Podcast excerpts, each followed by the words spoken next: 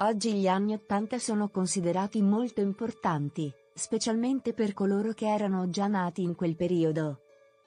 È normale veder formarsi gruppi online dedicati a quel periodo.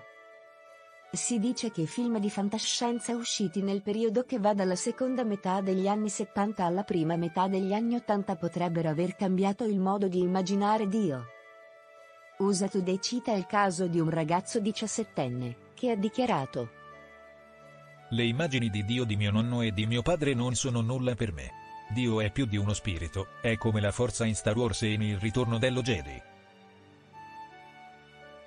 Sembra che alcuni ecclesiastici abbiano approfittato di questa nuova visione di Dio. Un funzionario della Chiesa Battista ha detto. Questi nuovi film sono buoni perché simboleggiano un essere trascendente e il potere di Dio nella vita di oggi. Basiamo i nostri insegnamenti sui temi di questi film. Un rabbino ha detto. La teologia è rinata, ma ha un nuovo nome, E.T., Star Wars, War Games, Superman, cose così. Inoltre, ha affermato. La teologia è così importante che è meglio non sia proprietà privata solo delle chiese e delle sinagoghe.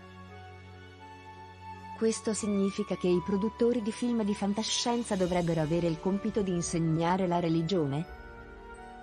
Se avete visto anche una sola puntata di Young Sheldon, avrete notato come la tematica religiosa era sempre presente nella vita di Sheldon Lee Cooper da bambino. Lui affermava di non credere in Dio e nella religione, eppure era sempre presente la domenica alla scuola organizzata dal reverendo Jeff Difford. Se si pensa che in The Big Theory Sheldon affida il suo credo alla fantascienza, il tempo passato in chiesa deve aver portato i suoi frutti?